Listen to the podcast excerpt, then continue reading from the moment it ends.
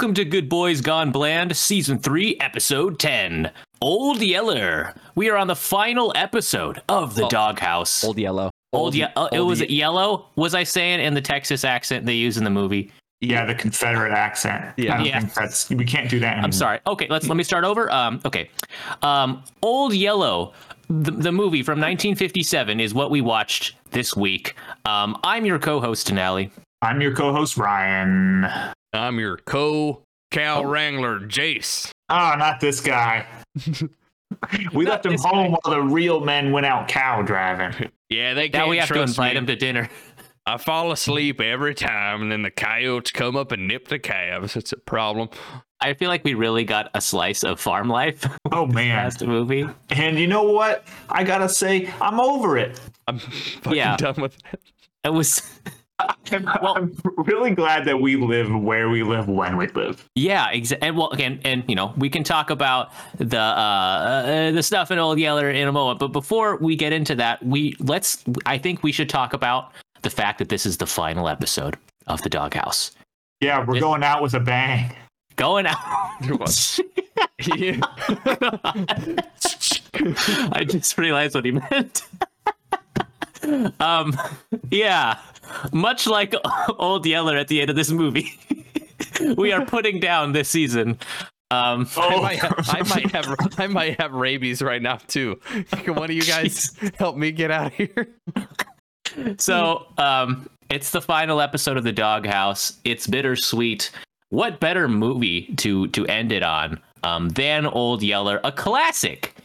Um, not because the dog dies, but because that he is the most iconic dog. I think. Well, I think dog's- actually I would fight that. Uh, this movie was pretty terrible, except for the very, very iconic moment Right. that everybody mentions when you say Old Yeller. Like, right. I mean, the movie's name is synonymous with dog dying in a sad way. hmm I mean, in 2019, this film was selected for preservation into the United States National Film Registry by the Library of Congress. So this is considered culturally, historically, or aesthetically significant. This is an iconic dog by any measure. I'm just waiting in 50 years when Air Bud gets added um, to the Library of Congress as well. Because before this movie, I was considering Air Bud as our main dog. What crack were they smoking smoking? bureaucrat put this movie in the fucking in the library of Congress? I thought the same thing. okay i'm i'm like looking at the legacy of this movie because okay i don't know about you guys but i didn't see this movie beforehand right Okay. and Not when I they was a kid.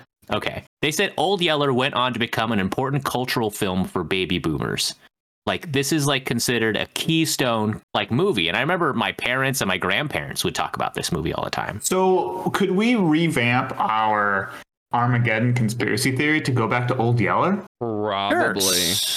Old Yeller was a you know pro rural, pro Confederate sort of um, view on American life, and it painted that part of history with rose tinted glasses, and oh totally yeah, made boomers want to stay in that era and stay part of the past, and turn them a little bit you know conservative. They had this like nice, fun family movie to look back on as part of their childhood.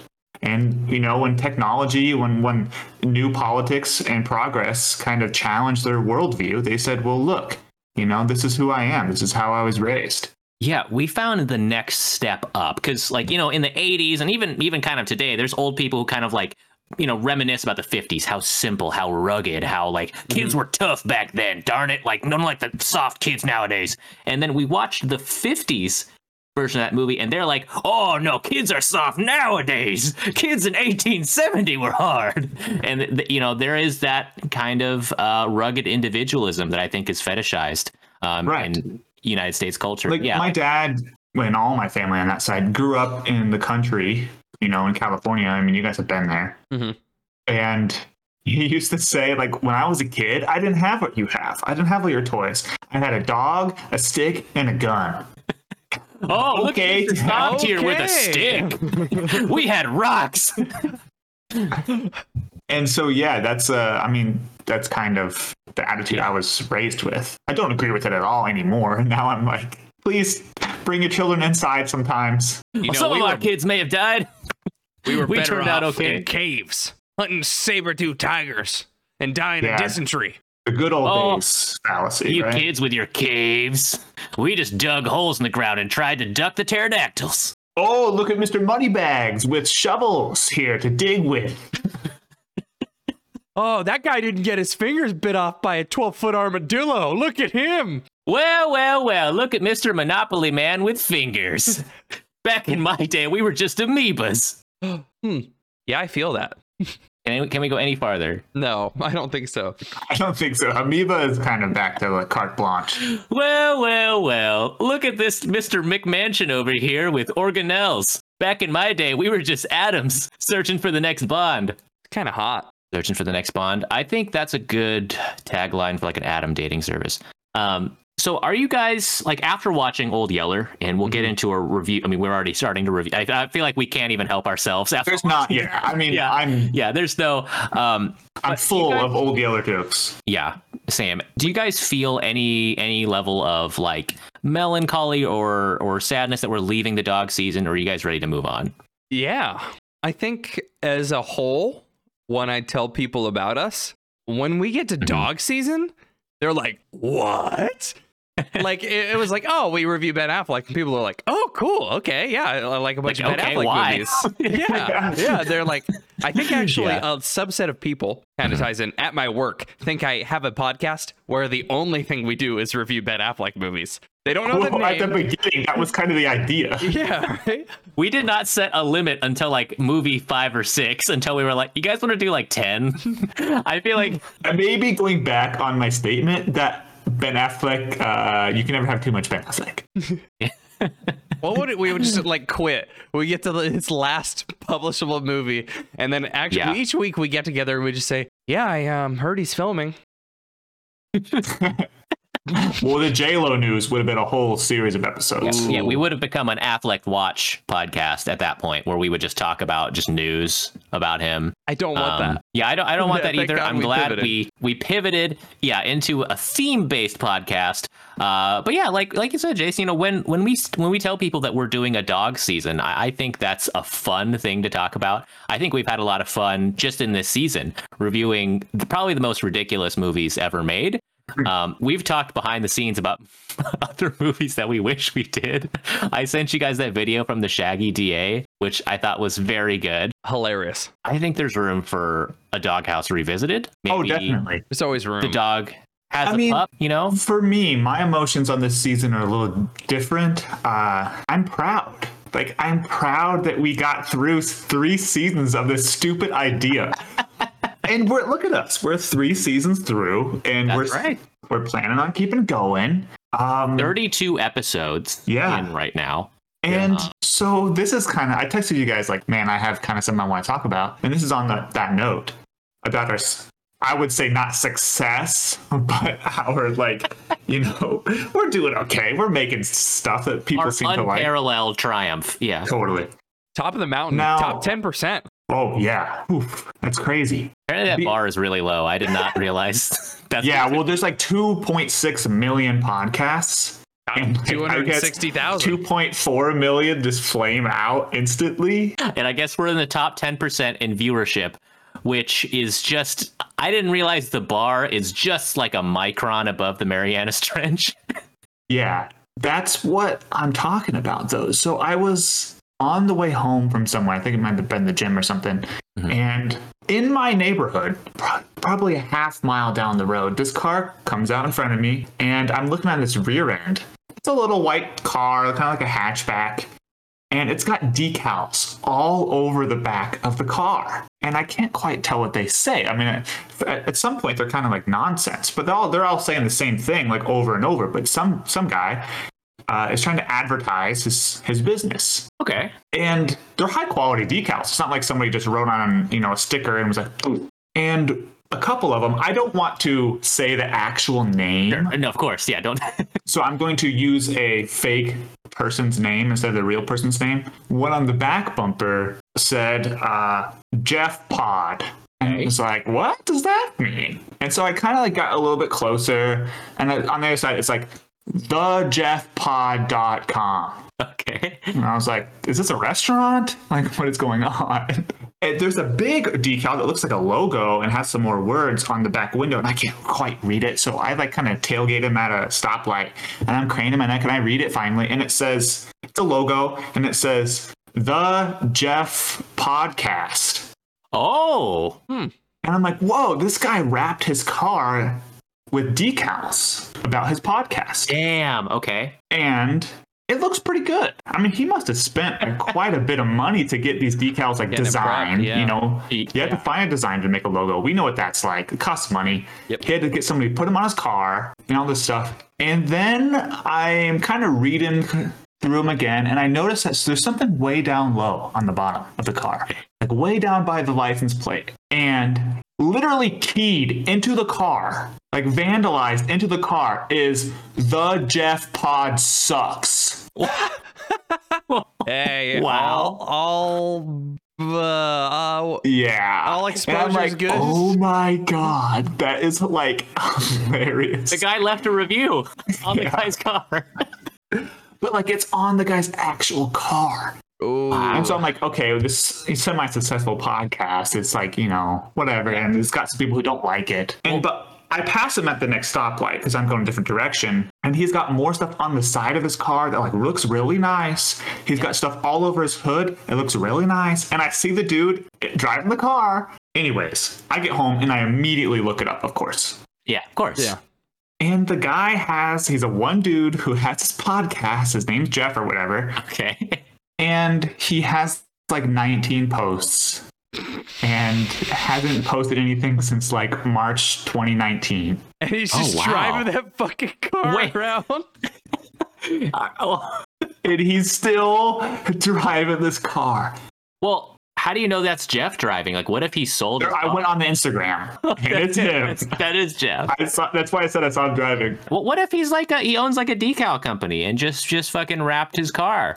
Um, in You know, in at some point, I gotta say, still, like, yeah. Damn. Well, okay. I don't want to. I don't want It made to me put think. down. Yeah, I don't want to put down a fellow podcaster. no, no, no, no, that's not that's not the story at all. My story is to like Oh, it's tell the started. viewers That was the pre. what we're going up with. the Like, story. Yeah. Oh. this this is kind of what happens. Like this is a dare I say a dog eat dog world out here. but you gotta, but it's hard. I mean, number one, it's hard to put out put yourself out there creatively. Like I Yeah. didn't want to do this, you know, because I didn't want to put more content out there. Normally, when I put content out in the world, I've worked on it for four years. Yeah. Mhm. And this is kind of, I mean, you guys handle most of the tech stuff, so it's kind of out of my hands. Um, but I have to totally say, I'm I'm on board. I think I'm having a good time. I'm glad, Ryan. And That would be a shame if after 32 episodes, it I was like, and I have come to the conclusion Guys, that you hate this. guys suck. I fucking hate this. No, that's I get what you're saying, Ryan. Like, you know, pe even people who are really committed, you know, maybe maybe they don't make it you know, 32 episodes. And I think we can be proud of ourselves. Um, and but shout out to Jeff Jeff's Pod, who I know that's not what their name is. I hope you keep going out there, Jeff. And I'm gonna find your car and I'm gonna key in a positive review on the back of his car, and we're gonna flood his car with positive reviews. that way, he gets the recognition he deserves because uh, it's hard out there in the podcast game. You have to be a little sick. Uh, I think we we have a thing. The fact Yeah. that we have each other makes it easier. Doing going Right. solo, I feel for him for even putting 19 posts out. The fact that we Yeah. have No, Denali totally. to do an Instagram, to get followers, to have the Twitter, like It's a lot. that's a sh- to put the combined man hours that all three of us have for recording, editing, social media, and then and having to, watching the damn things. having to figure it out on your own. Wow. Yeah, it's a tremendous under. It's like thirty jobs in one. If you're if you're just a, a creative on your own, and it's something that Amber's talked about because she does. You know, she's not a podcaster, but she's a painter. Yeah. And you know, you got to be your own promotions person. You got to be your Right. manager. You got to apply to things. Like that's a lot of shit. Yeah, when I released my book, I had to hire people. I had like almost not really employees because you know I hired them online, like freelance stuff. But Yeah. it kind of felt like that. I have multiple designers. I have editors um, and things like that. And so it's kind of I could not. I didn't know what I didn't know until I started to That's put out like a professionally made product. It's like, Mhm. well, okay. Am I a professional designer? Absolutely not. Am I a professional editor? Absolutely not. How many hats can you wear? You can't wear all the hats, even if you're trying to wear them one at a time. Oh, for sure, man. And uh, you know, let, let's. I think the moral of this is, you know, it's like don't get discouraged if you're if you're putting out your creative product. You know, it's Yeah. it's hard it's hard out there in the grind, but you know, yeah, Jace down in front. I thought we were sucking our own dicks and saying how great we are. we're fucking coming for you, Dungeons and Daddies. We're coming for you. But what we really mean is thank you guys for your support. Thanks for listening to our podcast. It's really because of you guys, uh, because you guys chose to listen in. So we we super appreciate you.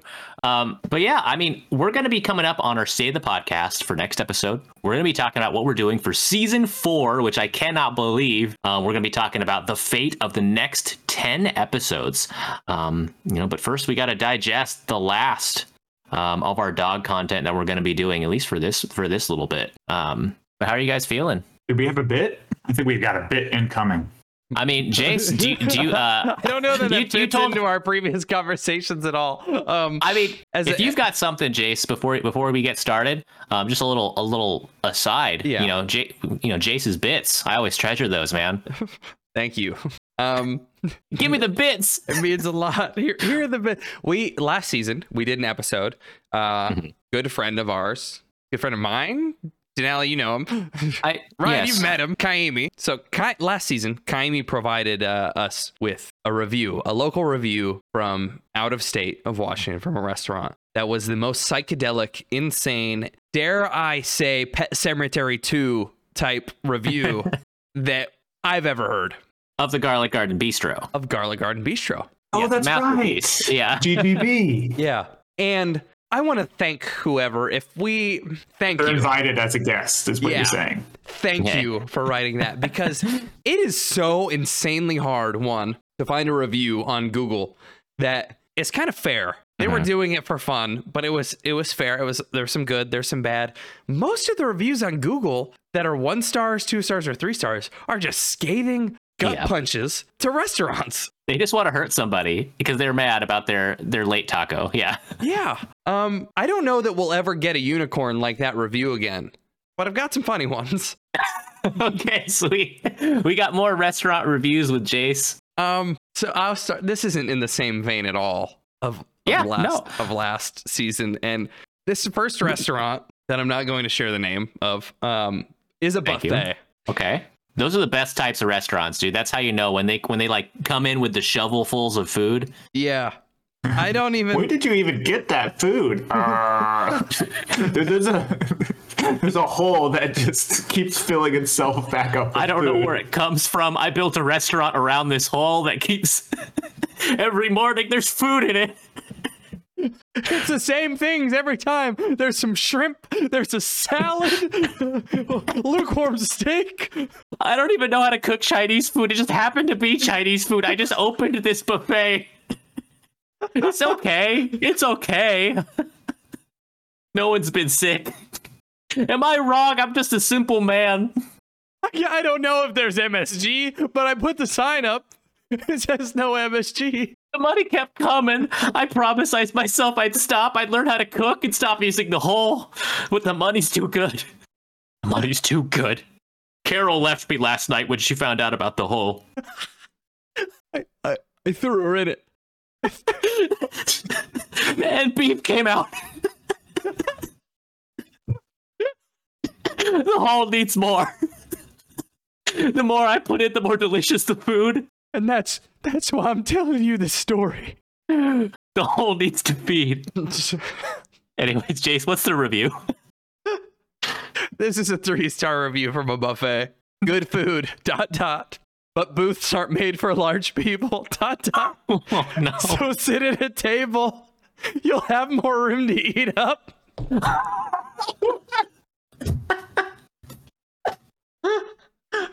You know what? I respect that review because you know it's like sometimes you need to know. Like if you're a larger person, you know, it's like you want you want someone to be straight up, straight up, and be like, "Yo, like go sit at a table. Like it's not gonna fit." So you know what? Courteous review, yeah, I agree. This and they, next sh- they should widen their booths. this next one, can we? Uh, I'll take a a quick aside before I continue with the buffet. Um, man, praise be to restaurants and people who are essential workers for working in the shit Yes. jobs for providing us grocery stores and takeout food. And fuck these people that leave one star reviews. Yeah, let's be clear. Uh, every, anyone who works in a restaurant should be paid like a hundred dollars an hour. Because if you spend any amount of time working in one and having to deal with the pieces of shit that come in, like, you'll quickly realize they need to be making a six-figure salary. This one, um, same restaurant, recent. Can I give a less than one star? Oh boy. I know with the new protocols and restrictions put in place Oh. because of COVID 19, that it was not going to be the usual buffet experience. then why? but what my husband and I experienced left me in tears with body image issues and him outraged. Oh my god. I don't know if I should continue this one. Um, they offer two plate sizes. One is eight dollars. One is eleven. You then get to Not your bad. choice of bottled drink and get taken to a table to wait to get your food. So far, so good. Yeah, it's fine. Once I got up there, I had them build my son's plate first. No problem with that. They had a smaller selection, but again, it made sense. Okay. Then I went back to the beginning to get my plate, where I then had to argue with the guy serving out the food that, yes, I did just build a plate for my son, and I too would like some food. He then looked me up and down and said I clearly had enough. No. In parentheses, I'm almost nine months pregnant. Oh my god. what the fuck? I started crying, at which point my husband comes over, says just make her a plate, and then the hostess comes over and tells him to let me make a plate.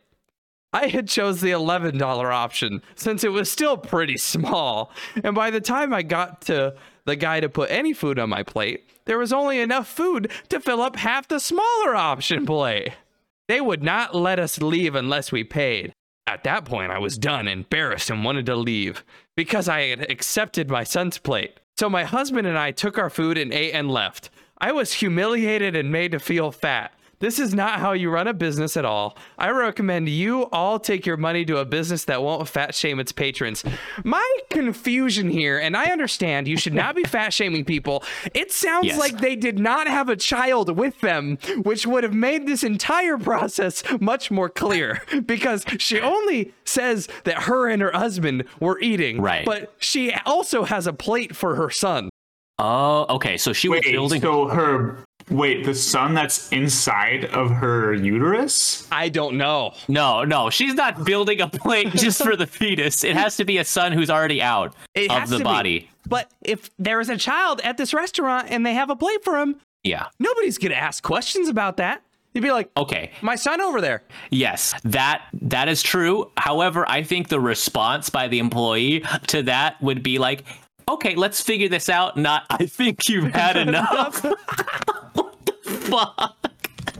So I, at first I was on the restaurant side because I was like, okay, this is a you know unreasonable complaint. But then now I think I'm on the patron side. Dear God, I'm in the middle.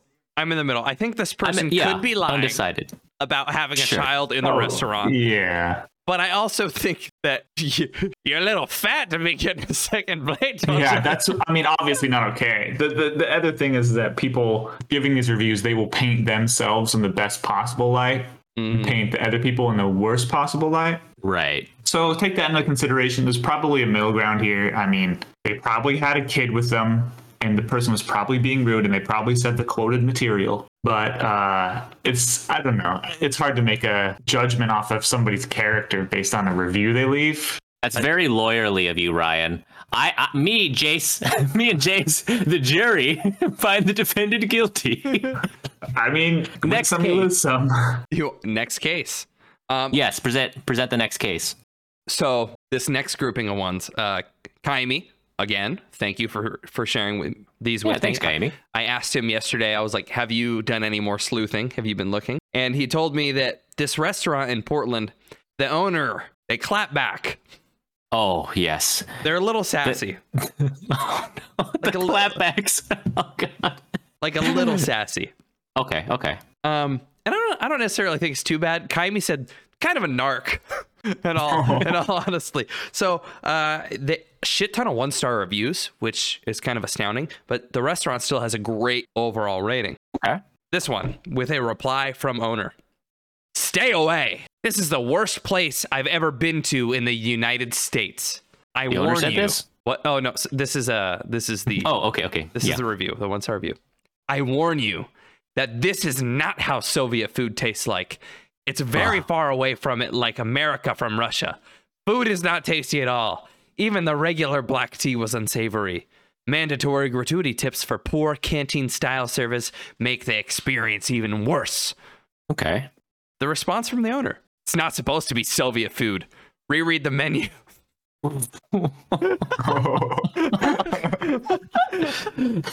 that there's not not a we're sorry. Let's uh, No. contact us to work this out. Just you idiot. Read the menu.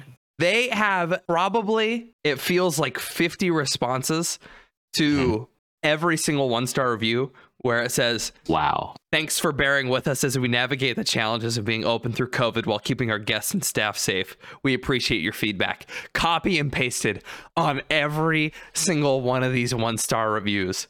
Hmm. Okay. Okay. so that's nice. I mean, that's like a sarcastic, in your face kind of thing. Yeah. it's like if you're going to come during COVID, give a one star review, hit them with a little bit of, uh, yeah, shit's tough right now. This is the last one that I think that I have. It's my favorite. You can feel that the owner was really throwing some shit into this.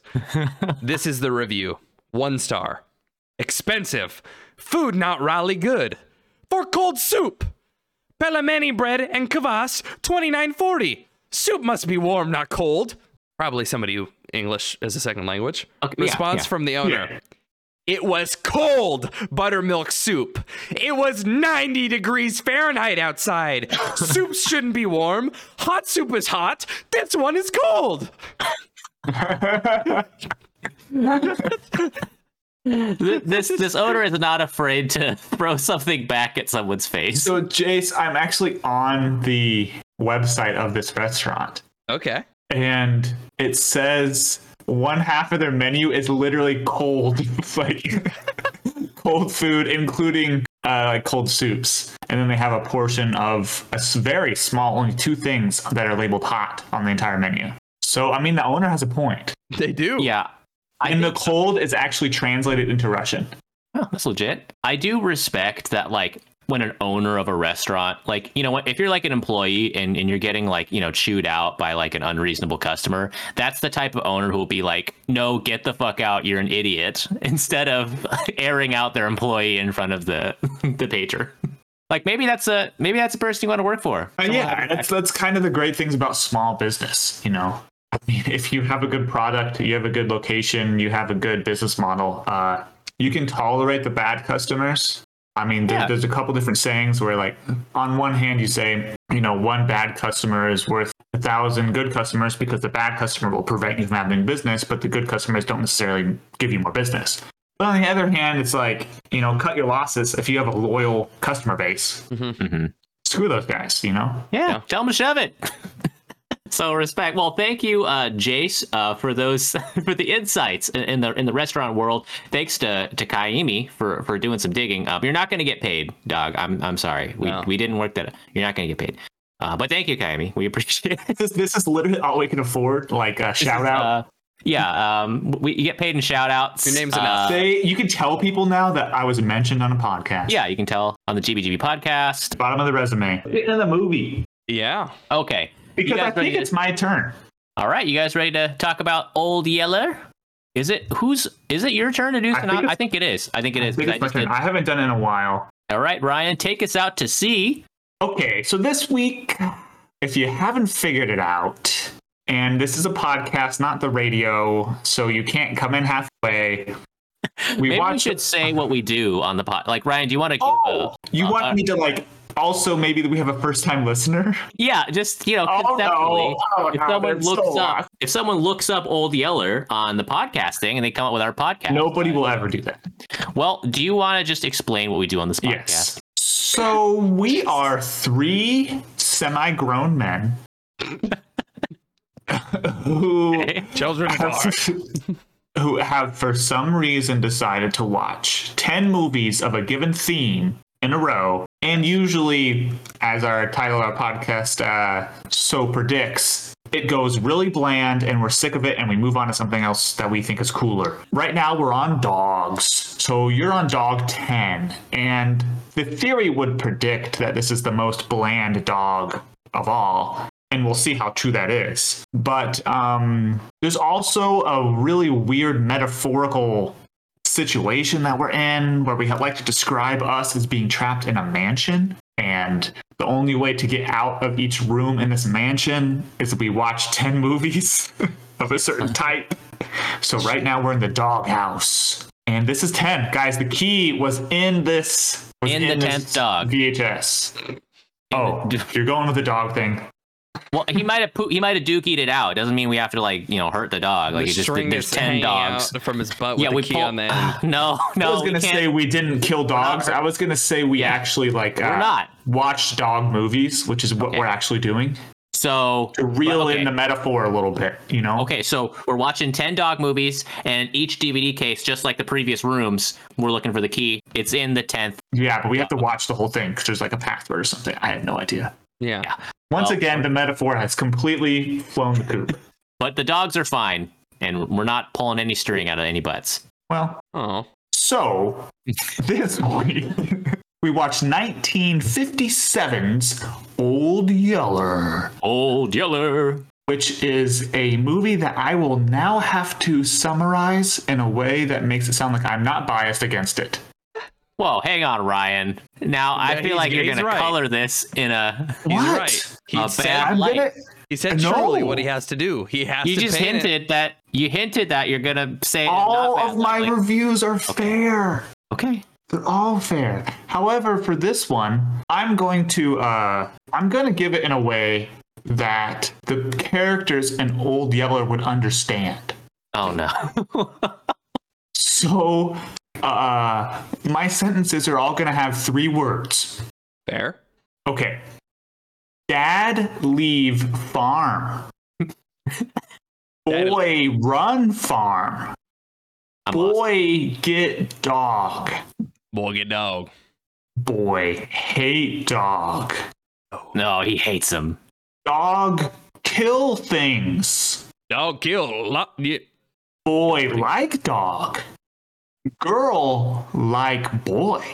Oh. Mm. Boy hate girl. Oh.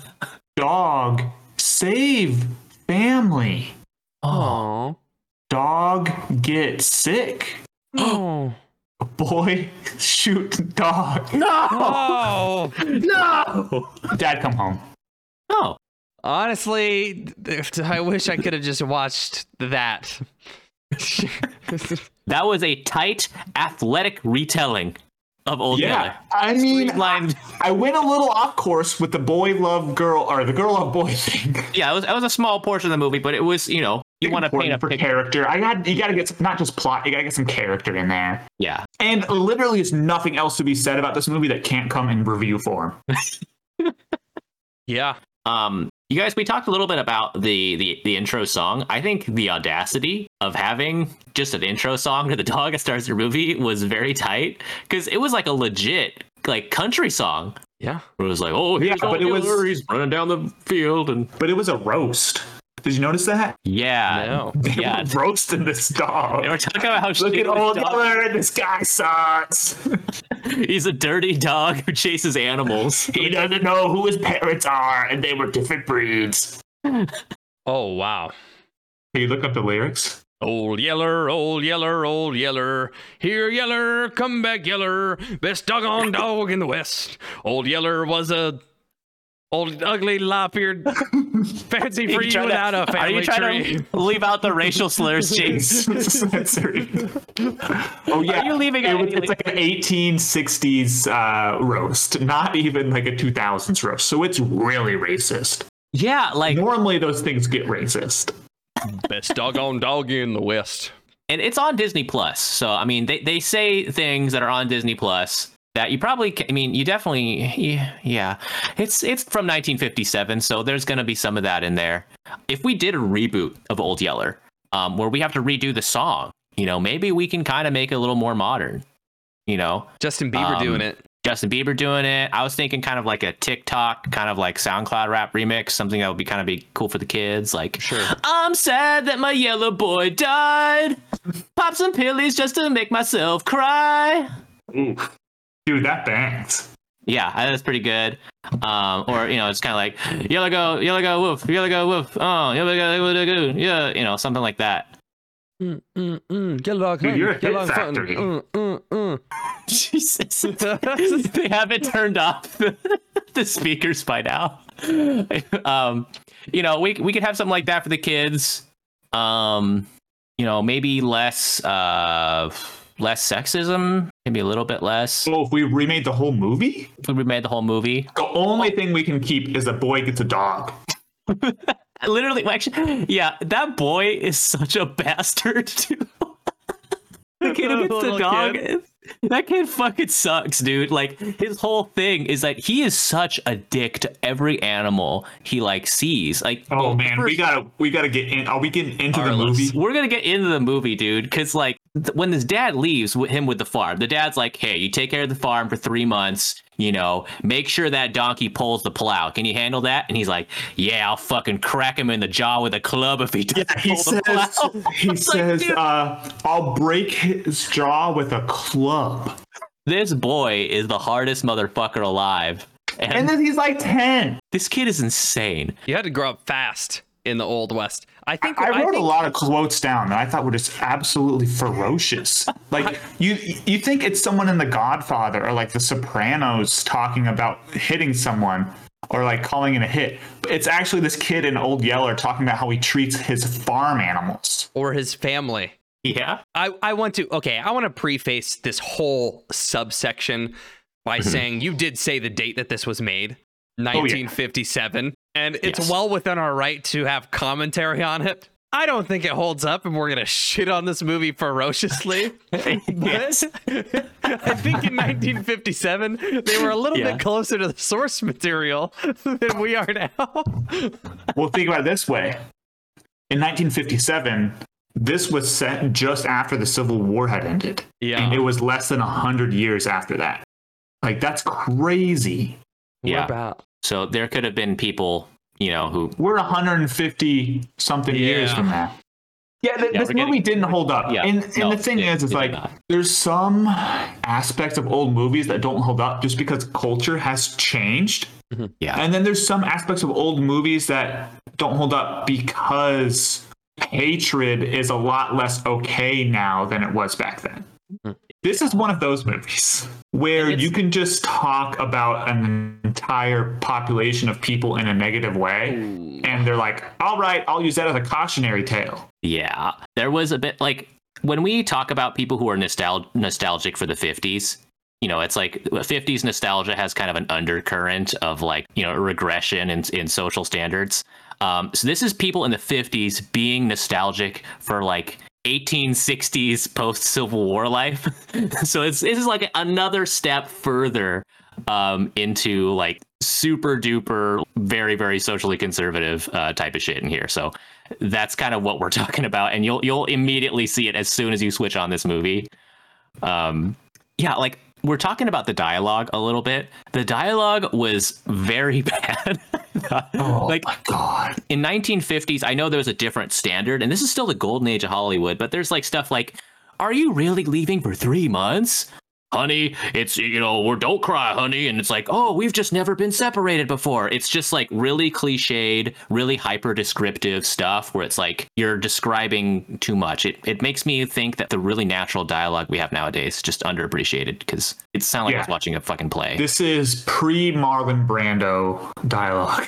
I don't know what that um, means. What does that Okay, mean? we can go into a short aside that's not Yeah, necessarily in the the- episode. Well, I think you So- can tell our audience quickly. Well, Marlon Brando is popularly, but that may not necessarily be accurate. Square cactus, you can't refuse He's he's known for being one of the first people to uh, dissect stage acting from actual Hollywood film acting, and not like I'm on a stage and I must speak clearly and loudly so that everybody at the back can hear me and understand every single word that is spoken. And he talks he talks naturally he talks conversationally and like you're like what did that dude just say? Like i i i'm having a hard time keeping up with this guy like does he know he's being filmed. Mhm. and i think the movie was what a streetcar named desire? Was like That's the movie where he uh really took like hollywood dialogue and turned it into like what we know of today Oh, I know- you know I never uh, I never knew that about Marlon Brando. That's interesting. Um, oh i'm actually totally wrong this is after that They didn't get the But- memo okay, though. but- yeah, my so the, the idea is that slowly after that there was different versions of it, and this is obviously a Disney family film where Mhm. you know they hadn't quite gotten around into like the crazy new. You're not going to see artistic edge. risks. Yeah. Speaking of risks, the stunts were like kind of crazy in this movie. The like, remember that scene where the kid's being pulled by the plow with the horse? Yeah, It was a real ass person they were dragging through the field, being like tumbling through rocks and shit, like flying through a fence. And like, there's also a scene where the the cow kicks the kid, like you know, kicks the bucket out of his hands, and he was just in front of the. I don't even know if that was scripted. There was there was a lot of um, real stunts that made me go, "Whoa, holy shit!" Like standards Yes. were not the same. Can we talk about the uh, Oh, boy, yeah, yeah. javelina fight? Wait, wait, Javelina fight. Which wh- which one was that one? Where the hog is just straight ripping this stunt Yeah. double. Yeah. So they show the- on screen what appears to be an, a hog actually trying to devour and like rip the limbs off of a human being. It's very And- realistic. Looking quite successful, let me put it that way. I don't think it was a mannequin. I really No, dude, that was a person who was flailing. Like that was back in a time where they're like, "Yeah, let's push a real guy out of the train and have John Wayne come in." And so it seems like he did it. And whoever that guy was, just whatever. It's okay. someone notified the next of kin. There was a lot of that, and there was a lot of like animals. Yes, that's Fighting and doing probably crazy what we need to have Yeah. like a serious talk about before we start joking. So this the uh there are two two se- I don't know about the boars. I Okay, could not okay. find shit out about the boars. And yeah, insane. The bear that the dog got into a fight with was trained for months so that they would play together. And the wolf at the end was a German shepherd that was painted to look like a wolf. So they were also playing. Oh. But everything else? Oh god, I have no idea, dude. Okay, that is interesting to know because, you know, obviously this movie is probably not sponsored by the ASPCA.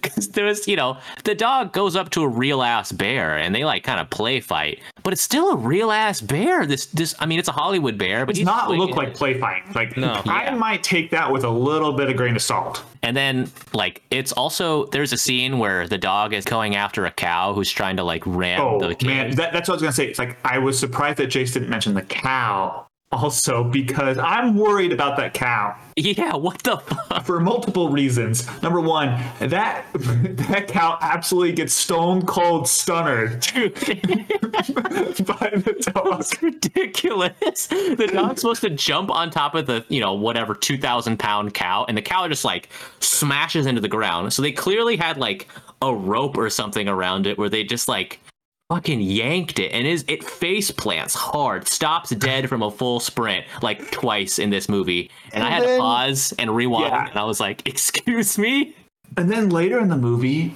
the cow. So the spoilers. The cow ends up getting rabies. yeah Mhm. and the cow Hydrophobia. is sitting there on the ground like writhing and foam's coming from its mouth and it looks really si- like it actually looks sick. So I'm not entirely certain that they didn't have like they didn't like make this cow get sick. Yeah. Like I, I was wondering the same thing. I'm like, what did they do to this cow to make it have that type of reaction? I Um, understand the foams, you know, oh you Yeah, can whip stuff up and you know. yeah, or like egg foam or whatever. But that cow, the cows don't normally just writhe around on the ground. They're not that intelligent, so you can't really train them. You know, you can tame them but not train them. How do you get a cow to act like it's sick? Yeah, they were real. They, I feel like they were kind of dick. I mean, straight up dicks to like pretty much every animal that was in this movie. Um, that's probably something we could redo in this in the sequel. Maybe just CG. You don't need a real. Um, How about he's like a kale fight. farmer? yeah, he he farms kale, and no need for any uh, messing up any animals. By the way, this kid is a freaking corn farmer, Yeah. so it's not like half the murder is necessary, anyways. Well, they mm, hear me out now. I think they're farming corn for sustenance. Are they selling it? I, feel think like the they're- sustenance. Their, Yeah, I their think- primary source of income. uh, yeah, so I, I that doesn't detract from them being corn farmers. source of income. but- the beginning of the movie, the kids talk about how they've never seen a dollar before, yeah. Yeah, and the one they had seen was a Confederate dollar, by the way. And the dad had it. Uh, I'll let the audience put two and two together. yeah. so that's think- the vibe of this movie. I think most of the people in the South would have still had Confederate dollars, right? It's uh, So what's this homesteader who newly arrived to Texas with Confederate dollars doing two years after the Civil War ended? What a douche. I- I- so this um the, the- you know kind of the theme of this movie is this is how this boy needs to kind of be the quote unquote man of the house right? He's got to like kind of take care of everything and this dog is kind of helping him on on the journey i guess. When he first is introduced with it by the dog he you know it, the dog is found by i think the little brother right? The um young four year old brother who's just an absolute maniac by the way. Yeah. A monster. he really reminds me of Greg from Over the Garden Wall, Yeah, a little boy. but not feel in a good way. yeah, I feel like Greg is modeled after this kid because they dress really similarly and have the same type of speech pattern. I feel, and he's like keeping lizards and snakes in his pockets and stuff. Yeah. And Greg carries a frog in the show. I just, I feel like that was kind of an homage a little bit. This kid is not nice like Greg, though. Oh, by the way, if you haven't seen Over the Garden Wall, it's a delightful cartoon oh from Cartoon check that Network. out. It's awesome. It's a mini series actually, and it's made for adults essentially. Uh, we like it a lot. Me and Julie were over the garden wall for Halloween. You're the actual walls. Y- Well, no, Julie was Greg and I was uh, Word. I've got a lot of downtime this week, so Yeah. I'll watch it. Yeah, no, for sure. We have like the uh, Denali, we have the rock. Oh, awesome. We made our own rock, and we put it in the. It's in one of our plants. I love that. Yeah, great show. But this, Rocks. okay, so He has a rock. This kid throws so many fucking rocks, dude, at everything Yeah. and anything. There was a lot of rock, and that kid had a freaking arm, dude. Like that little kid, his This kid grew, grew up to be Joe Montana. yeah, this kid was insane. He was flinging rocks like a pro pitcher, dude, and like he was nailing people too. Um, I think some of the rocks did hit the dog, which was not great. Um, They even invented a verb for it. He's like, "Oh, is Arliss rocking you again?" oh my god. so this little kid finds the dog right and convinces the mom to keep the dog the older kid is obviously a shit to the dog he hates him and part of the plot is that he warms up to him but there's a lot of talk from the older kid of being like i'm gonna shoot this dog and he really wanted to shoot this dog with a gun and there was a scene where he's like, "Oh man, if this dog eats this meat I'm hanging, I'm gonna shoot him. It's gonna be an excuse." And then he's like, "Oh wait a sec, I'm gonna rig this trap so that the dog definitely eats the meat, so I get to shoot him tomorrow morning." And he like wakes up in the morning with a smile, grabs the gun, and runs out so he can shoot Old Yeller. So I'm just like, I was not on board with this kid. This kid sucks. Well, let me just say, be careful what you wish for. Ooh, yeah. Hey, well, hey guys, spoilers. Let's not get to the to the end quite yet. Oh, okay. Oh, come on. not everyone knows what happens, and maybe they skip through the synopsis somehow. well, well, guess what, guys? The kid warms up to, to the old Yeller dog. Yeah. And by the way, that's that's why his he's called Old Yeller is because He's literally yellow. yeah, and that's how they say it in Texas. And he's like, "There's the old Yeller dog." Well, they call uh, all the dogs old. Did you notice that? No, I didn't. Every dog is called Old. They have a dog that they talk about that they had previously, and its name was Old Bell. Hmm. Oh, And then the puppy grows up, and they also name the puppy Old Yeller. maybe that was a dog naming convention in the South that we don't know. And the guy who rides up who lost Old Yeller, he's like, I heard you found an Old Yeller dog. I think he was like seven in real life. That the actor Spike, who played Old Yeller, I like how you say actor. he is an actor. He's, he's one of the most esteemed dog actors. Every- Every review that the I read a review for Pet Sematary, and anytime they talked about the dog, they called it this specifically the actor. There are a lot of reviews for dog movies where they only specify actor for the dog after describing That's what it. they are, man. I also like how there's a whole thing in, in, in this in this movie where um, Old Yeller happens to be, you know, he comes from nowhere and he's he's the kind of the dog who's been kind of terrorizing the town, right? He's been stealing food and stuff. Yeah, he, he's Oh, an egg boy. stuffing thief. Sucks eggs. um, and that's but that was like a whole thing. And then there's the neighbor girl who comes comes by and tells Travis, she's like, "Hey, heads up, I know it's your dog who's stealing, but I'm not gonna say anything." Um, because he's the baby daddy of my She dog. boinked my dog. and they're gonna have pups and they need their dad. And I was like, wow, that's a lot of weird shit to throw at me right now in this movie. Because all this information just came all of a sudden from nowhere. I don't know, man. It- But it made me hate, every single scene in this movie made me hate the main kid more. Yeah. Yeah, he was such a dick to that Travis, his name by Yeah, the way. Let's name let's name shame him outright. Travis, dude, get your head out of it, whatever it's in. Because this girl is all over you and you are just being a mean person. Like, I understand not being especially nice to somebody because they have a crush on you, but you should not be especially mean to them. I because Yeah. even just from a politeness standpoint, she Yeah. straight up tells him, she's like, "Hey, I'm gonna protect your dog from being straight up shot," and he's just like, hey, Screw you. Yeah, walks off. you what are you, a narc? Yeah. and then like later on in the movie, but you know, this is when Old Yeller is like alive and well. She brings him like a like a puppy, like one of Old Yeller's like kids, and she's like, "I saved the best one for you, and I want you to have it." And he's like, get the hell out of here. I already have a dog. What the fuck? Uh, this is a bit of a time skip. What's with this Yeah. kid and hating the dogs that his little brother has and then stealing them and be like, Yeah, he "That's- fucking steals that- them." That's my dog now. It's like he hated Old Yeller and then he's like, oh, Old Yeller's my dog. And then this little puppy that the little kid has, he goes over and picks up and like, it's mine now. Yeah, Old that's Yeller was the- never his dog. It's the uh, you want what you can't have. Mm. You know, this kid wants what he can't have. He wants an iPhone. He ain't got one. Yeah, He, talks about wants a lot. he wants running water. He ain't got it. still water. The dog took a dookie in it. Get that dog out of our drinking water. Uh, this the background of like this movie. It's very. It's like so clearly filmed in. I mean, I'm just shitting all over it. It's just. It's clearly filmed in Los Angeles. Yeah. and on a set too. And I'm not gonna shit on that too much because I know like resources are limited back, especially back then, to like make these movies and stuff. I just did find it a little distracting when you can see like the Los Angeles hillsides. It was just really obviously not filmed in Texas. So And that's something that people in the reviews, I think, who are a generation or two above us, Mm-hmm. when they're watching this movie, they see it more through nostalgia. yeah, And they probably have a better reference point. They've seen other movies of this era, and they can kind of say, okay, Old Yeller was heads and wait for it, tails oh, above the others. But I don't view the same way.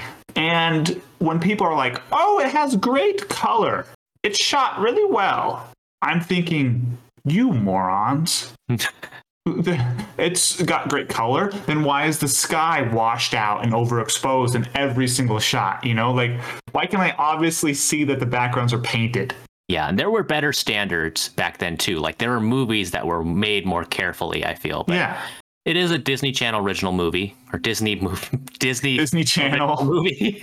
Yeah, when Travis grown up, grew up to be a pop star, Yeah, like we should talk about those dudes who kept showing up to the ranch, dude. Because like Not okay. there was, yeah, there was one guy who shows up and like they keep talking to the mom like in a super kind of threatening way, where they're like, "Oh, it's so dangerous for you to lady to be out by herself without a man to protect her."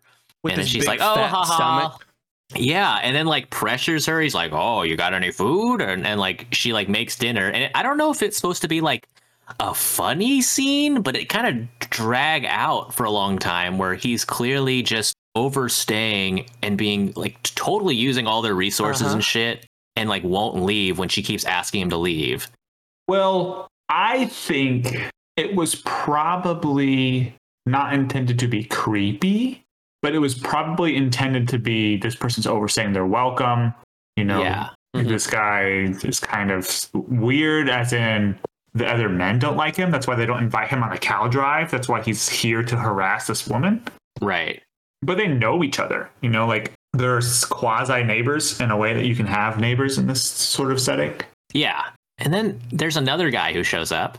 And like he says literally the same thing where he's like, Oh, by yourself, the dad's gone, huh? Right. And and he's like, Oh, have your mom make me dinner or something, man. I'll give you the dog back. And I'm just like, what is it with these fucking dudes who like keep just harassing this lady for food? Yeah. Like, are these guys idiots who like can't cook or something? Like, is that kind of the they kind of mentioned multiple times, they're like, Oh, I've been starving without a woman cooked meal. Like, I just, yeah. And I'm like, are you guys just morons? Like, what the fuck? Yeah, and that's kind of maybe the aspect that makes me think that it wasn't intended to be creepy because you have the one definitely more creepy guy who's who's the neighbor who is very strange if you ever watch this movie. He's very strange. Trying to get a dowry. Yeah. Right. That's kind of what's happening. Um, this is the, the more creepy dude. And then you have the young, handsome cowboy who doesn't necessarily overstay his welcome, but says almost the same thing word for word. So I think, I don't know. I don't think like the, oh, woman, you're trapped here with nobody to protect you. It was like a creepy thing to say. It was more like, hey, women watching this movie, you need to keep men around because they will protect you. Oh God, yeah, I hate that, but I think you're right. Audible I think that's like what all around. Gosh, yeah, like watching this movie, and I think you know it, it may sound like we're just trying to look for things to like shit on, but really, like watching this movie, it was a huge distraction. Shit like this kept popping up over and over, and I'm not. We're not even talking about like some of the racial slurs and just like random shit that would pop up in here. It was just like kept throwing it in my face, and I could not focus on the plot or the dog in this movie because I'm just like, this is so clearly made in a different time where just I'm like, wow, I'm blown away. Not holding up for 2020 for adults Eh, or anyone that's or sensible. 2021, our year. Yeah, I've been saying the last year too, James. I meant I was I was thinking the 2020s. I Oh, guess yeah, yeah, for sure But yeah, No, I- ah, And then with the arrival of that second cowboy man, you know, who shows up for kind of no reason, uh, or not for no reason, because he he says Old Yeller was his back. original dog. Yeah. yeah. He's nice. He's pretty cool guy, you know, without the other creepy stuff. You know, he's a cool guy who lets them keep the dog that was his. You know, for for no charge. He's like, yeah, you guys seem to have a connection with the dog. You guys keep it, and he gives the boy some advice. And this is where the movie, I think, switches into a very fucked up PSA for rabies because he, he like says something to the boy where he's like you watch out for that hydrophobia here animals are dropping dead left and right and it takes a just this really intense kind of zombie movie type of like foreboding um because rabid animals start showing up and i think the tone really shifted like what i don't know what, if you guys got the same vibe from the last part of the movie I feel it. You describing it helps me feel it. Somebody was like, "I want him to kill the dog at the end." I guess it was the author of the book, but the dog needs to die. you, you wrote a book about a dog. The dog needs to die somehow. So, if I could put my thoughts in, Sure. from a okay, you have to put something in the sausage grinder Mhm. in order for sausage to come out. like stuff like you've gotta like that's actually how to make sausage number one you Yeah. put sausage ingredients in you grind and it comes out at some point. point at some point they're like okay Yeah. this movie can't just be about a dog hanging out with his family there has to be some deus ex machina that kind of drives the movie forward. There has to be some sort of plot device we use to get to a satisfactory like conclusion you know to wrap everything up And I actually liked the rabies stuff in this movie. I thought that it was a creative Deus Ex Machina and that like it's something you can't control. It's gonna be there, it's gonna descend on your life and it's gonna make things hell and the characters are gonna have to deal with it. And that's what the movie's about. And I think a better movie probably would have focused on how the characters specifically are dealing with this kind of terrible thing that happens rather than the fact that it's happening. Like you're kind of you're saying you're saying like everybody's just kind of telling you about all these facts about rabies rather than talking about I'm not worried about that. I'm a tough guy. Like they could have done that a little bit. Right. Um, I think- but I I thought it was a good thing. Like I think you should be aware of rabies, and I think that Sure. Yeah. they did lead it earlier than this. They mentioned it earlier. They did. What- yeah, what- what- what Searcy, the crazy, uh, creepy Oh, you're right. it. Yeah, okay, you are right. I just and to your point, Ryan, I agree. Actually, I think it added some good tension there. Rabies is also fucking terrifying. So like, I Oh, totally totally. agree. Yeah, but like, I wish that it seemed like the other two thirds of the movie was totally unrelated to that rabies plot. Right. Where it it was kind of wandering, and then towards the last third, they're like, oh shit, we need a plot. Well, And that's kind of it felt like it was, it was shoved in, and it was a, such a tone Yeah, shift. I think. I don't think that. it was done all that well, but I'm thankful that it was done. Yeah. We got our plot point for the coming of age aspect of this movie, which was its goal. And I think Yeah. I agree with Ryan. I actually, probably to its credit, the rabies aspect of this movie, like a lot of the point of this was they were trying to emulate and show what life would have been like as a homesteader in Texas. And rabies was rampant. So, Yeah. The way they described it too, it really felt like as and I guess that's kind of what zombie movies are based off of, you know, something that's spread by by bites. And you see all these animals that are getting affected by it. And it's it's scary, dude. Like and they're and you know, I guess we can talk about the final the final act. Um, you know, someone someone else say it, you know. I- Okay, wait. Jace, do you want to say do you want to say what happens to our boy? I want to, I do want to, he gets rabies from the boar, right? No, No, it was the the, Oh, the rabid wolf. the wolf. Wolf.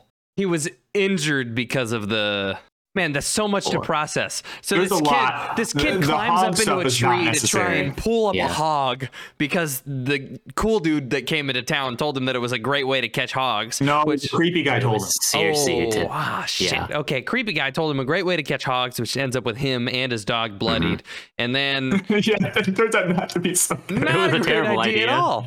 Um, and but but Spike is metal though. Old Yeller, honestly. Yeah, Little metal. Oh yeah, fuck. heavy and then, metal. And then this, e- uh, I don't even know where the wolf comes from. I think that somebody was having a fire, They were they were- burning the cow that also had rabies. Mhm. and then the wolf comes out into attack to attack them, and because they're having a fire and the wolf attacks them, it has rabies, and then old Yeller protects them, Yeah, that's the point. Yeah. and He jumps in and gets fucked up by the wolf, and you know, unfortunately, they keep him in a bitten. cage Yeah, for two weeks, and he's looking great. Thomas, it's Thomas, right?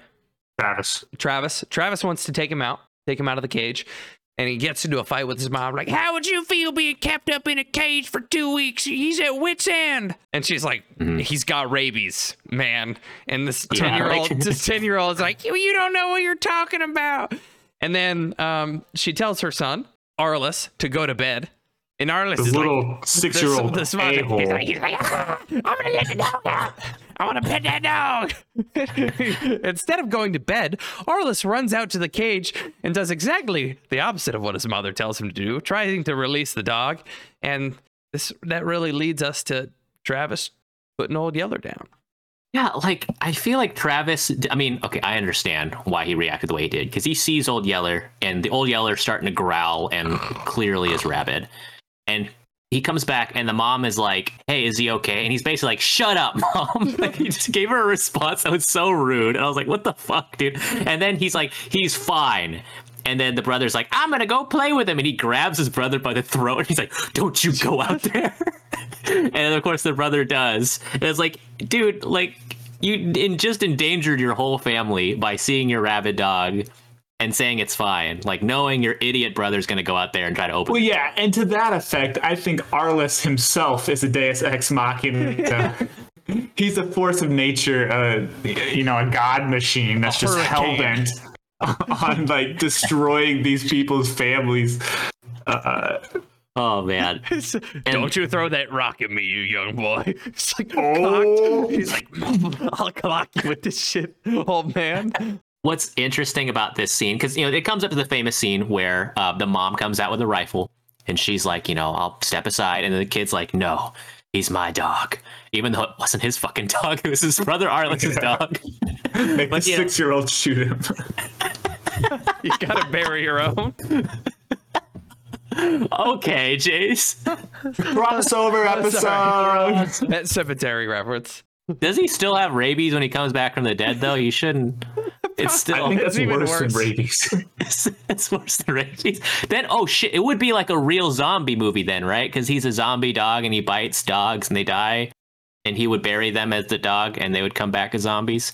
It's an extra step in the zombie process, I think, because they just die. And, anyways, Huh.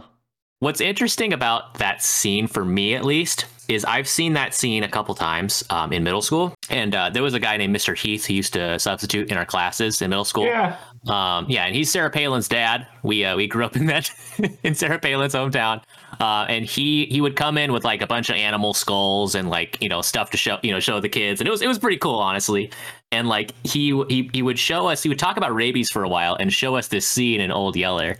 Where he was just like, yeah, check out this scene. This is what you do when your dog has rabies. and I remember he subbed for my class three times, and he showed me, uh, he showed us that footage over and over again, and like that's what I remember about this movie. It's like when I saw the scene, I was like, oh shit, like that was the thing I saw in like seventh grade uh, from Sarah Palin's dad. So Holy shit. yeah, I don't know. Have you? Did you guys ever have Mr. Heath sub for your classes? No. Growing I up? think I had him in at colony. Maybe he came in a colony. Um, he would have like jars of like like spiders and pickled hamster heads and shit. Like it was just a bunch of crazy Okay, I don't remember that. When I was a kid, I What thought it was awesome, fuck? dude. I mean, I don't remember that Yeah. guy. I remember us having weird subs in ninth grade, uh, like earth science or whatever we had. they let whoever the fuck in that place. But yeah, this um, I remember that iconic scene, This and is that's it. what's it? Right what? after this scene. Sorry, go ahead. I just I remember this that iconic scene uh, just from that from that experience, but also just you know I, I heard this is one of the saddest scenes in movie history. It's just kind of on lists and stuff. People talk about it a lot. Um, I think I was so distracted by the rest of the movie, I didn't have the same emotional you know attachment to it. Um, it was I mean just kids shooting that sucks. You know that's that's fucking sad. Yeah. Um, you know. And then right after that scene, it kind of switched to happy mu- mu- happy music really fast. Yeah, I, I wrote down tonal whiplash. yeah, okay. I, I'm glad that we thought the same thing because gunshot goes off and it's like, and I'm like, okay, we really got over that really fast. I think maybe this is going back to something I mentioned during our last review for Pet Sematary 2, mm-hmm. in that a jump scare has to have different like different parts to it. You can't just have something jump out. It has to have the lead up, it has to have the payoff, and then it has to have a sustain afterwards. Mhm. And this one got the lead up, it got the payoff, and then it didn't did not know what to do afterwards. They they had not figured out sad scenes in movies yet. Yeah. And they're like, oh no, what do we do? Oh no, that was really sad. Oh no, God, oh no, put something happy on so everybody forgets about it.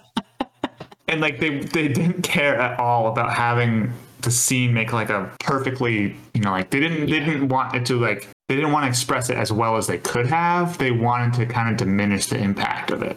Hmm. And isn't that the crux of what his dad tells him at the end of the movie when he comes back home? Okay.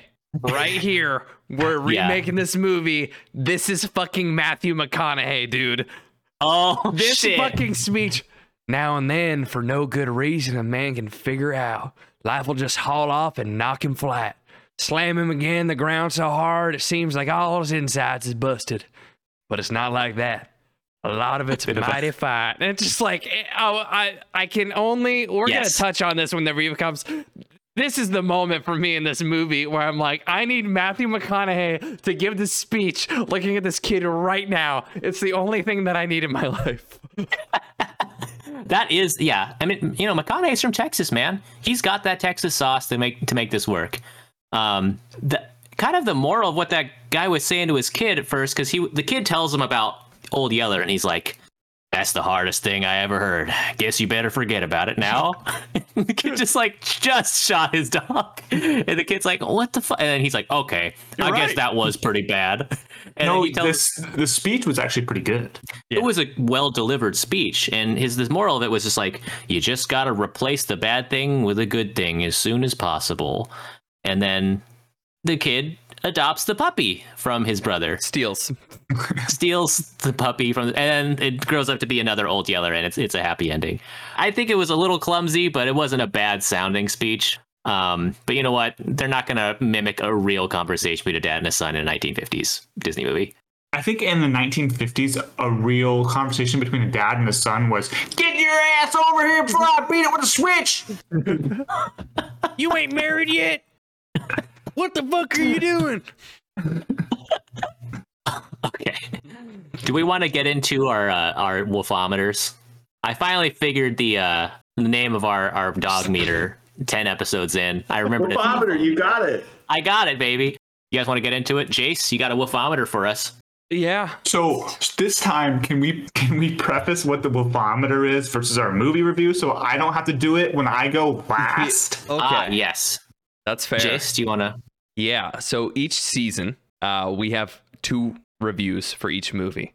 Uh, we have our thematic review, this being the Wolfometer. We've previously had the uh, and the Affleck meter. Uh, and we're just going to go ahead and we're going to rate the movie based on, you know, a set of loose criteria that kind of ties it to the theme. So, how How dog good was the dog? Yeah. How Uh, much dog? And above all else, I'm just going to say the number now. This is the only dog movie we've watched with a real fucking dog in it. This dog's getting a 10. Wow, This dog. What? Wait. No, this dog. that's totally not correct, but Air Bud? You gotta you gotta speak trash on Cemetery? Air Bud's This dog was way better. This besides the air, the basketball thing. Okay. This dog was as well, if not. This dog was doing actual dog shit that dogs would have done Yep. in the 1850s in Texas. It was corralling animals. It was keeping its family safe. The kid rode on it, which was insane. Trained it to fight a bear. This is this this was an actual dog. Air Bud was was yeah. I I think this was more raw. This was like this is yeah, like Air Bud was a guy in a costume for like some parts. You can if, tell. if we're gonna get a a you know a new Batman here shortly, this is like the this is like comparing Batman's for top dog. And I'm, I'm completely forgetting actors, honestly. Uh, Edward Cullen, Vampire Batman, oh, versus yeah, Robert uh, Pattinson. Yeah, Robert Pattinson, Vamp, uh, Batman versus um, I'm a terrible Christian movie Bale? before- I'm a terrible movie and. Affleck. uh, Christian Bale Batman. You know, hey, Jace, do you have a podcast that's based on uh, single actor movie reviews? We haven't reviewed any of them, so I shouldn't actually know anything I about thought you were movies. forgetting Ben Affleck, and I was like, No, I don't think Ben Affleck was the the. It's yeah. Um, you know, we're talking Christopher Nolan Batman verse versus upcoming Okay. Yeah. actual Batman actor Robert Pattinson Batman. uh, do- I think uh, I think stellar stellar dog performance. I think the dog really hit its cues, and you know, Air Bud had to hit basketball, uh, hit a basketball into hoop, but that's because the dog could do it, and they were like, "Wow, we need to use this dog." This dog did a lot of stunts. Honestly, I think the most dog shit we've seen is my opinion of the dog in this movie, and just for that reason, yeah. nothing else. I want to give it a ten. All right, a 10 right. for Old Yeller. Hell yeah, Jace. You know what? And I find myself in agreement with you, Jace, because um, this is separate from my movie meter, okay? I, I, I've come to terms, like, I had an epiphany the other day of what my dog meter is. And I think I've created criteria of, you know, the quality and quantity of the dogs. Um, that's kind of clear for me. I have some clarity because before I was just kind of freewheeling, shooting from the hip. But now I I really feel like this movie is is like the dog is central to the story, right? It's it's named Old Yeller for God's sakes. Old Yeller has a huge amount of screen time, and yeah, as an actor, he's he has a lot of fucking discipline, dude. He is literally putting it on the line. He is attacking bears, attacking hogs, fucking coming at like live ass bulls who are charging. Like I've never seen. Okay, with all due respect to my boy Air Bud, who is still, you know, the number one dog for in our hearts, um, he was not putting it on the line like fucking old Ye- Spike, the actor for Old Yeller was. Spike was like risking life and limb to put out a good performance in this movie, and I think this dramatic wise, I think this is one of the greatest dog performances I've ever seen. Um, we're in the golden age of Hollywood, and I think this is the golden age of dog acting. You know, and obviously, Air Bud's a different type of movie. It's a fun, comedic romp. Okay, this is like comparing Jack Black, who's a fantastic actor, um, to you know Daniel Day Lewis. Um, you know, it's just it's a different tone, and maybe this is the Daniel Day Lewis of dogs. Who knows? Um, as far as like being a dog person when you watch this movie i don't know if i'd recommend it in that sense because yeah they're kind of rough with the animals and it's it's not going to be an enjoyable watch for you okay watch a different dog movie but i will i will give this dog credit for putting it on the line fucking 10 dude this is a 10 dog movie for me Whew. I mean, you make a good point. However, uh, I am notoriously dispassionate. okay okay lay it on us right what's the bad news I don't disagree with you for the most part. I just think that this movie is riding this dog's coattails a little bit. And unfortunately, I don't think Old Yeller could get to the championship with this team that he's on. Okay. Okay. Like, as good as Old Yeller is, I mean, we really care about championships here in this household. uh, this movie sucked.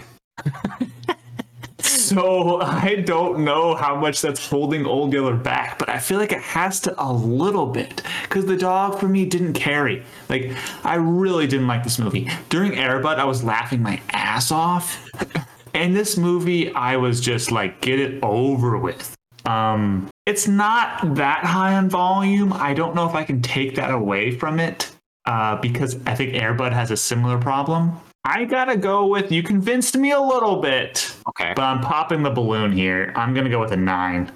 That's Oh, way more fair. I was it. about to start talking shit. Like you gave Pet Sematary Dog a six for being integral to the plot, and I was like, "What are you gonna go with?" No, I just think it's just like this movie sucks. Oh, it sucks so bad. Can we go straight into like? yeah, straight I don't even totally need. fine. I don't even need to do anything long. I don't want to give a, a long Yeah. out review. I I think I would only give this movie points for Arliss being a little shit child and the speech at the end because I thought it would be funny if Matthew McConaughey gave it. The highest I can give this movie is a two, and Yeah. I don't Yep. even know if I want to give it that. I'm gonna get yeah, Yeah. I'll give it a two. It's a, God. all right I hated it. I hated watching this fucking movie. was this was this the worst uh, dog movie you think you've seen this season No. I would. R- that's a tough question because that's that can that there's a lot of convolution there. right I think this. different aspects of this question I yeah. think I might have given a movie in the season a zero. Yes, you definitely did, Toby. Air Bud Spike. Oh I would, no. I would rather watch Air Bud Spikes Back than this, wow. and I gave it. A, I gave Air Bud Spikes Back a one. I think maybe this did something for the time. It was. Fuck, I'm. J- Yeah. I want to give this movie a zero. I hate. I don't like Old Yeller. It- it- what's what's the official what's the official count here I'm giving Old Yeller a zero because I would rather oh. watch Oh. Air Bud Spikes Back. Wow, you broke the scale. you fucking broke the scale dude Oh, wait, God Normally, you, damn. I'm not you've been supposed to sticking a to a one through ten scale. Oh, fuck, you're right. don't tell jace what to do with his number I'm just saying he's okay to break the scale. Just recognize that the scale exists in the first place. I, I think um I think I I will break the scale for this one time and I hope I never have to do it again. zero no redeeming qualities uh the lowest the lowest it can go um and and yeah like this movie was a rough watch i was trying to give it some level of reverence because yeah this is a hugely influential film like you know uh, like it said on, on Wikipedia, you know, this is a this is a huge iconic film for baby boomers. You know, when it came out, like everybody fucking knew Old Yeller.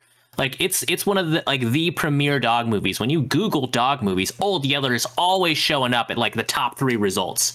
Um, so I was trying to give it a sense of respect for that. I know technology and artistic standards are not going to be the same, you know, 60 years ago or however long it was when the, when this was made. Um, however, it was rough for me to watch. I found it pretty boring for a lot of the times. Um, I watch, you know, old movies all the time, and even for that standard, um, it was just really plotting. The dialogue was just like nonsensical and cheesy. Um, there was not a lot of interesting parts of it, and like like we talked about earlier, there was some really dated things that were said that really pulled me out of the movie. And excuse me for being a 2020s socially conscious person, but I found it immensely distracting. Um, and I think a lot of a lot of kids who are like our age who haven't seen this movie when they when they watch this, I think they're going to have a similar reaction. Um, so out of all the things on Disney Plus, I would not recommend watching this movie. Um, as far as the rest of the dog movies go that we've seen, this is scraping near the bottom of the barrel. I would say I think I oh man, I I, I think I like this better than Snow Dogs. Um, I think Snow Dogs was the very bottom because Snow Dogs tried to be funny and wasn't, and I think that is more of an insult. Um, so I'm gonna give this one a respectful one for me, for my enjoyment. I would watch this over Snow Dogs, but that ain't saying much. That's a one.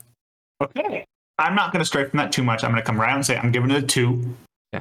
Damn, twice as good as mine, dude. You must like it a lot. Wow. Well, as our maybe me. our reliable viewers might, as our reliable viewer, viewers might know, I apply what I call dogflation Oh, because okay, I yeah. think dog movies have a ceiling at about an eight, and you can't get in the nine tens. So to give them a shot, I kind of I kind of readjust the scale. I grade it on a curve, a dog curve.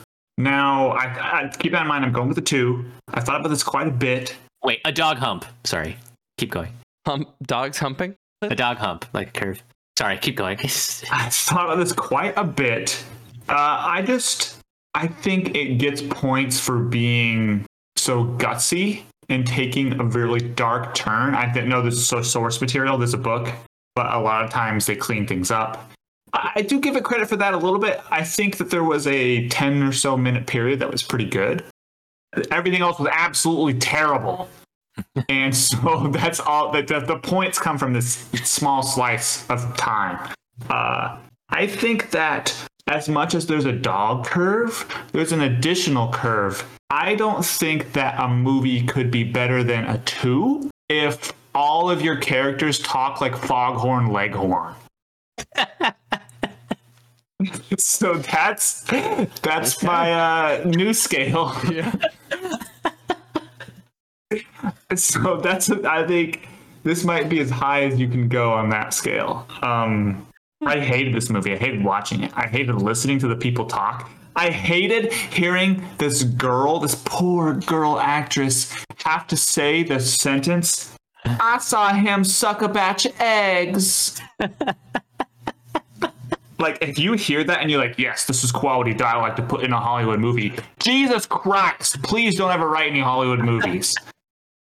Um, that's about it. Everything else I would say would just be a different form of the same roasts. Yeah. I was very sad to watch the things that happened on screen. Like I was actually sad knowing that their work safety standards are not nowhere near what I would accept as barely minimal Mhm. in my personal opinion. And as I grow older, I was raised kind of in a rural environment. I was raised more in the hunting scene than you guys. I went hunting. I've hunted myself.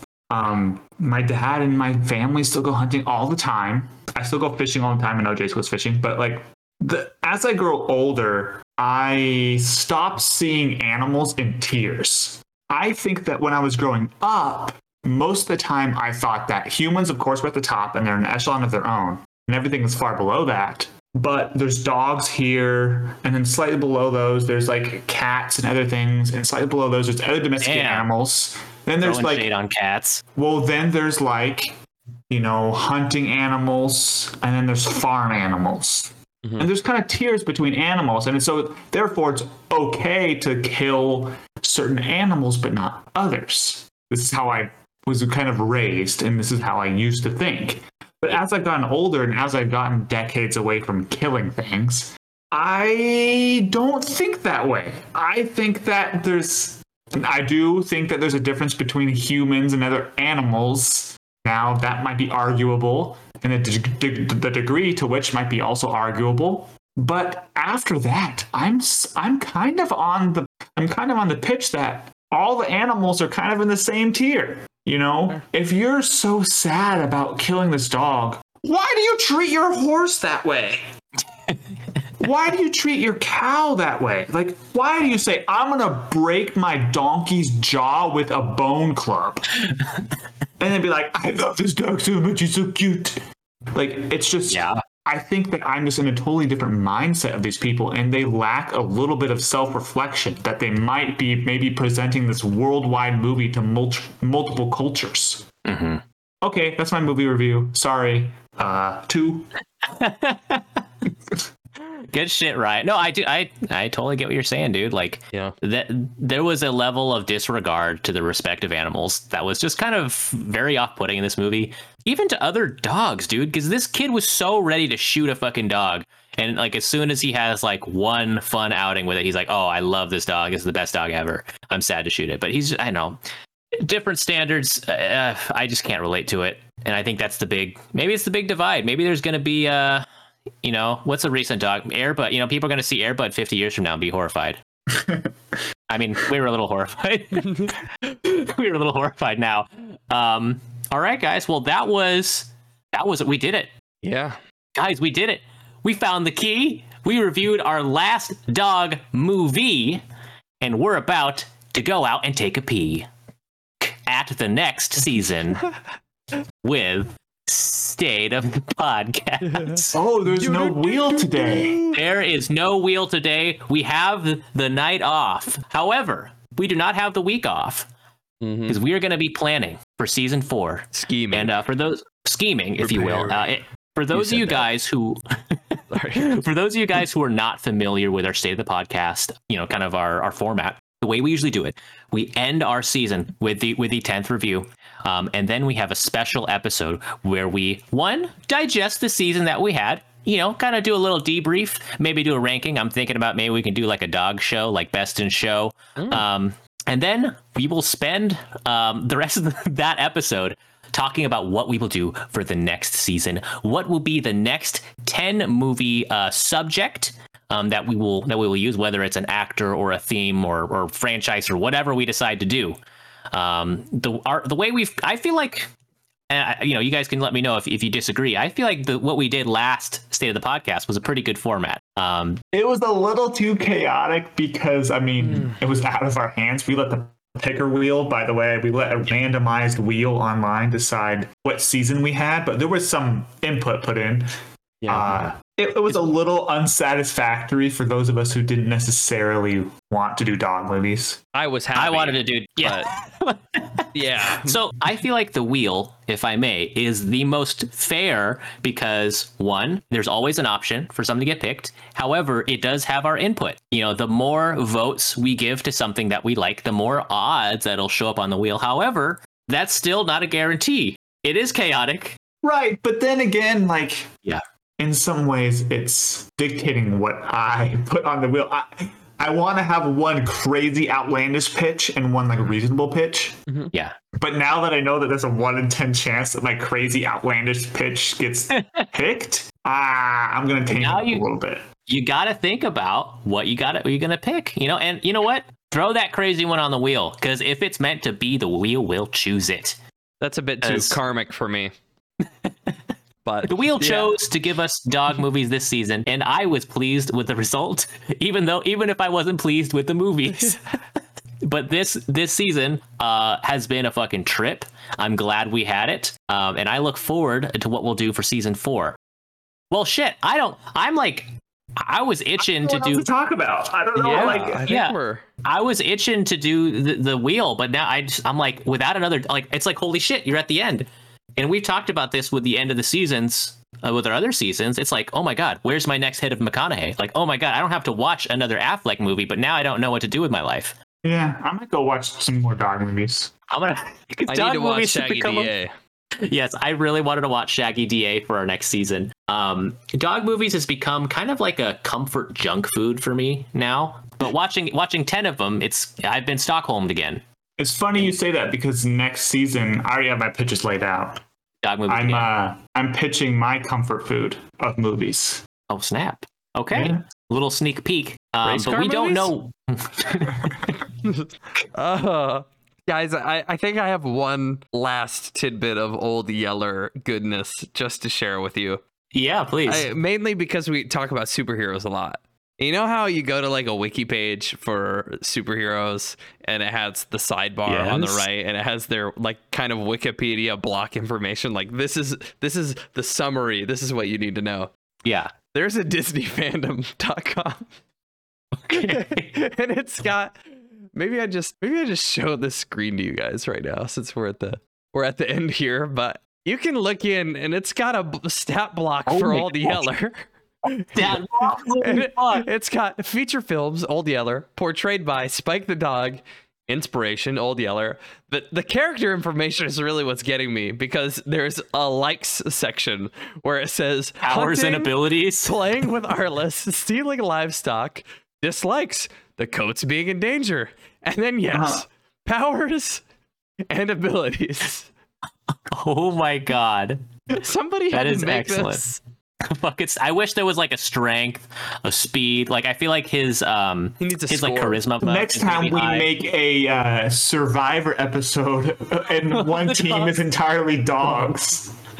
Holy shit, we could do a three team real survivor uh simulator. They would all they would have that's crazy because they would have the absolute largest uh, team of uh what am I thinking? What's the word when people get into uh, cahoots with each other? Alliance. Alliance. Alliance. They would all the dogs would be in an alliance. You don't know that, Jace. Yeah, but Matthew McConaughey would be in alliance with a lot of the dogs too. Can you imagine if you were like the only human left and you had nine dogs to like conspire with in Survivor? And then they vote you Oh. out next. You got to convince them to vote out another dog. um, it- that's that's really great. I've well, I'll, I look forward um, to our state of the podcast episode. I'm sad but also excited. We hope you guys will join us. If you've seen Old Yeller, um, you know, give us a give us a tweet, give us a comment, let us know what you thought about Old Yeller if you've seen it. Um, hit us up on our Twitter at GBGB Podcast. Hit us up on Instagram. Good Boys Gone Bland. Throw us a review. Throw us a subscribe. Five stars. Whatever amount of stars, but please be five. Um, thank you guys for listening. Um, seriously, this dog season has been a trip. Uh, we love that you guys are listening in to this because it definitely makes it worth it. Um, but it's also just super fun for us to make. Um, thank you guys for 32 episodes thus far, and uh, we hope you'll join us for State of the Podcast um, and then season four. Uh, with that, do you guys want to give us give us something to sign off on? Do you guys have like a we we, we still don't have like a sign off phrase. I wish we had something like uh you know like a a woo a woof woof. You know, that's probably an episode one topic. Yeah, Yeah. I mean, we've been doing we've we've been doing it for a while. We usually just kind of end it on like a you know like a funny quip, uh, or or like a, a good sign off. You know, maybe a piece of advice. Who let the dogs out? Is that? this one goes out to Old Yeller. Rest in peace. Pour one out.